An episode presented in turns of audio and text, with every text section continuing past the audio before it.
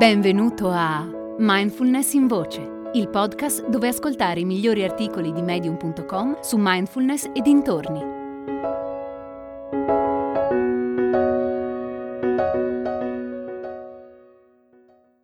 La mindfulness e il lago nella foresta di Rick Arron.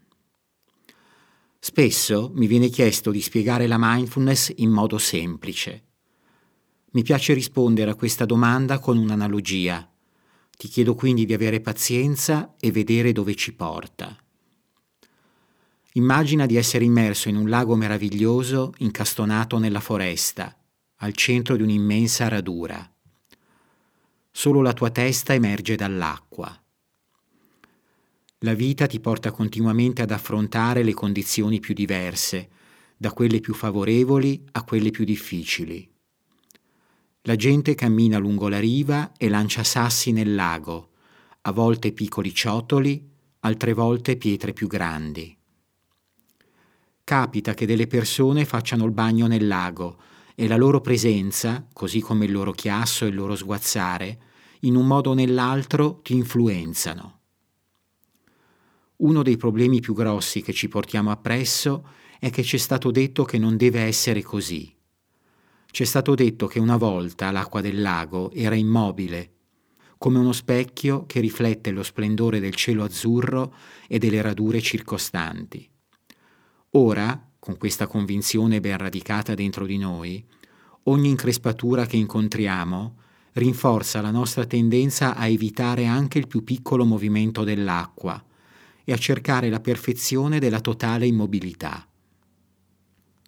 Il risultato è che ci agitiamo continuamente schizzando acqua ovunque, ci giriamo e ci contorciamo per evitare ogni cosa che ci viene addosso o che si avvicina a noi.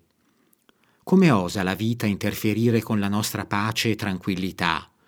Com'è possibile che si formino delle increspature?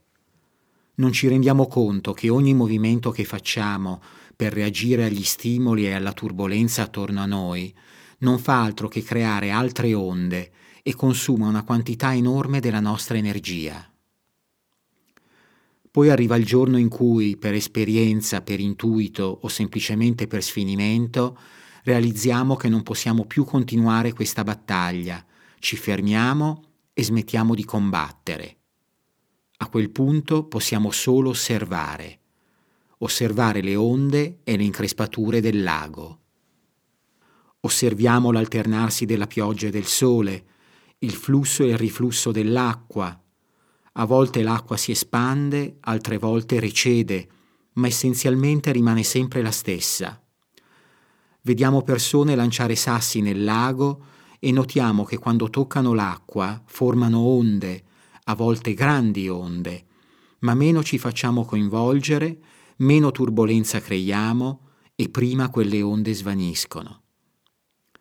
Vediamo persone che nuotano nel nostro splendido lago e ci rendiamo conto che permettergli di nuotare e prendere il sole le fa sentire bene e questo a sua volta ci fa sentire bene. Di fatto, quando se ne vanno, ci manca il poter nuotare con loro. Capita che il lago sia calmo, ma il più delle volte c'è qualcosa da qualche parte che lo increspa, solo che adesso abbiamo imparato ad accettare le onde, tutte le onde, quelle grandi e quelle piccole. Ora che non siamo più in lotta con ogni cosa e semplicemente osserviamo le onde, ci rendiamo conto di avere più energia e, cosa ancora più importante, notiamo che il lago si estende all'infinito tutto intorno a noi e non solo davanti a noi, come ci è stato fatto credere.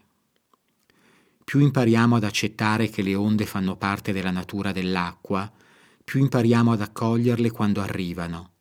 Non ci preoccupiamo più delle onde, non guardiamo più quanto sono grandi o da dove provengono.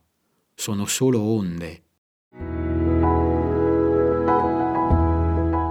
Hai ascoltato Mindfulness in Voce, il podcast di Mindfulness Bergamo www.mindfulnessbergamo.net